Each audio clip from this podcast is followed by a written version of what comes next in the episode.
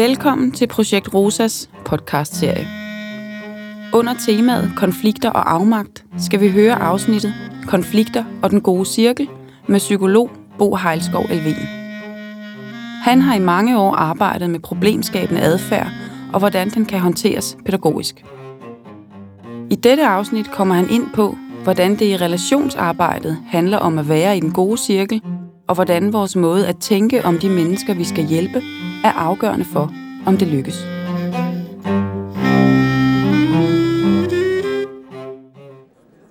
Det jeg personligt er meget interesseret i, det er, hvad foregår der egentlig inde i hovedet på personalet. Så det er mit forskningsområde. Og først og fremmest, når de udvikler sig.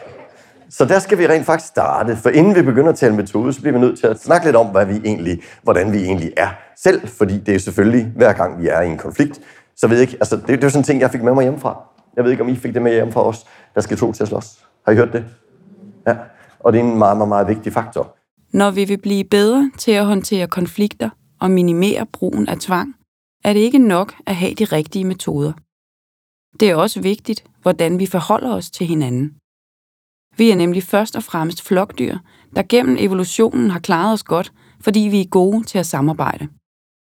Det bærer vores moralske bedømmelser stadig præg af, og derfor trækker Bo Heilskov Elven på teori fra den italienske professor i evolutionær antropologi, Michael Tomasello. Der er en grundlæggende forudsætning for, at mennesket skal fungere, og det er, at vi er flokdyr, siger han. Men, siger han, til det, for at det skal virke, har vi udviklet moral. Og moral, siger han, det har vi så udviklet af to spor. Og det første spor, det er sådan meget logisk egentlig, synes jeg. Det er, at hvis en flok skal holde sammen, så bliver jeg nødt til at kunne stole på, at hvis jeg brækker benet, så tager de andre hånd om mig. De går ikke bare sin vej. Så vi har en princip i det menneskelige samspil, der hedder, vi tager hånd om den svage. Vi har også en anden del af det, vi kalder moral, og det er, at vi bliver også nødt til at kunne stole på, at flokken sørger for, at alle opfører sig ordentligt. Og hvis der er nogen, der virkelig ikke opfører sig ordentligt, så smider vi ham ud af flokken. Ifølge Tomasello er der to meget forskellige måder, vi som moralske flokdyr kan vælge at forholde os til dem, der har svært ved at passe ind i flokken.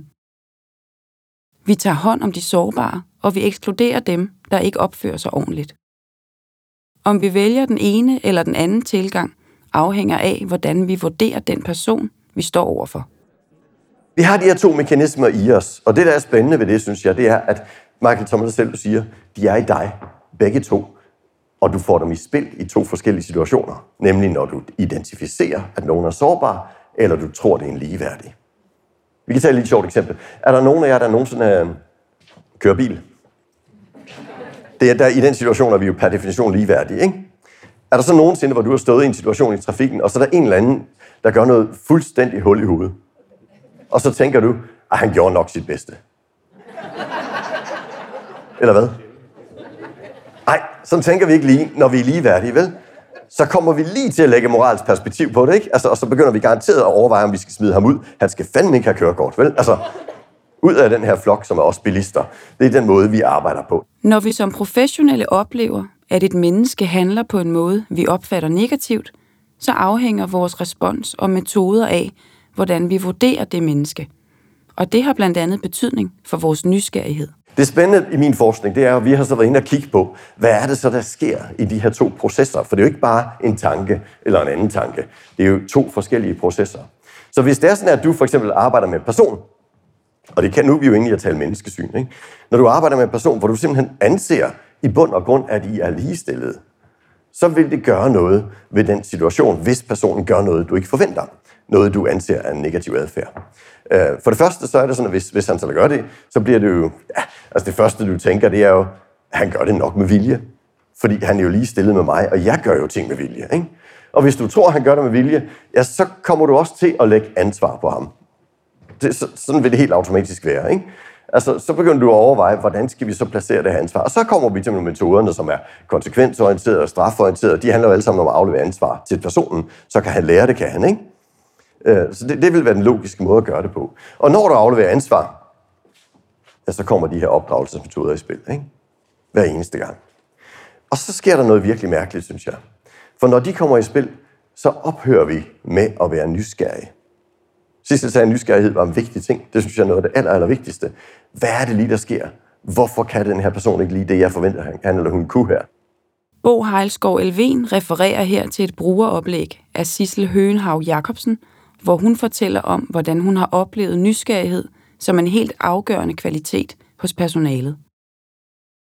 Når vi bedømmer et andet menneske som ligeværdigt, havner vi lettere i den moralske bedømmelse, hvor vi er mindre tilbøjelige til at bruge vores nysgerrighed og empati.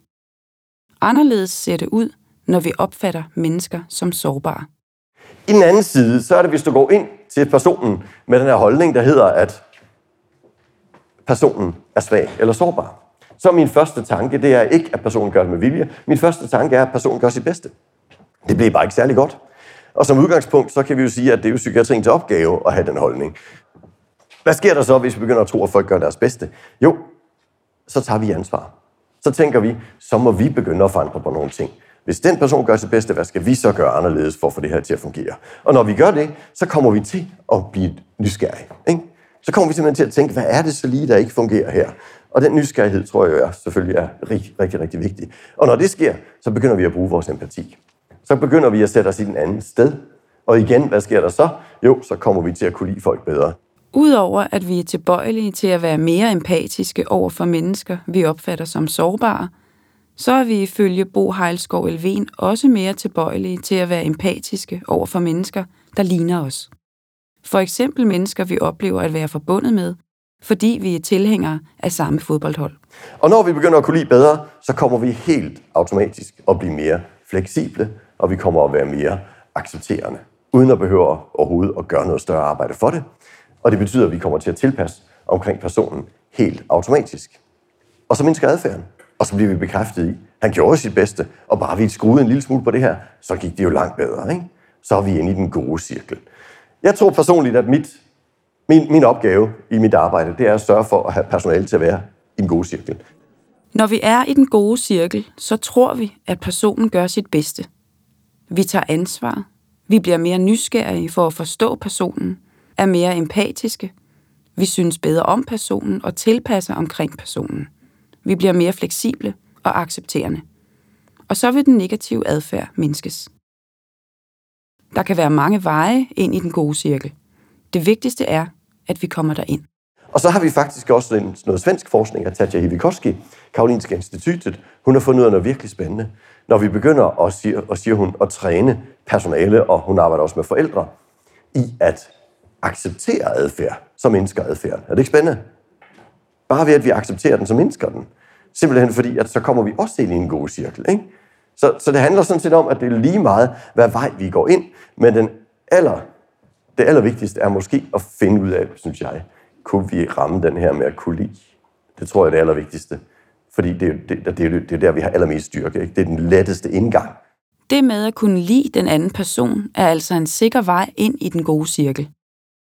Hvis den ikke umiddelbart er tilgængelig, kan vi måske skyde genvej via et mantra, som Bo Heilskov Elven har lånt fra sin amerikanske kollega Ross Green.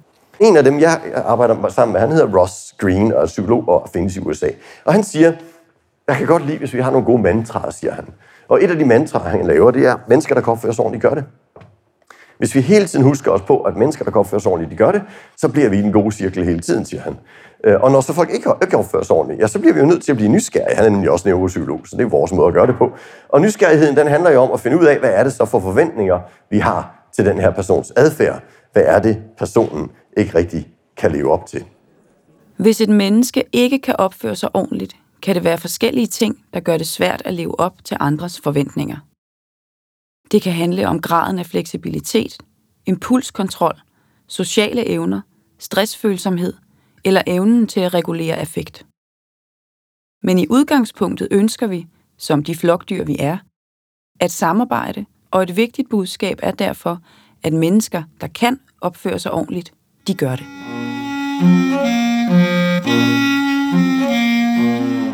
Du har lyttet til Rosa-podcasten Konflikter og den gode cirkel. Projekt Rosa, relationer og samarbejde på tværs, siger tak fordi du lyttede med.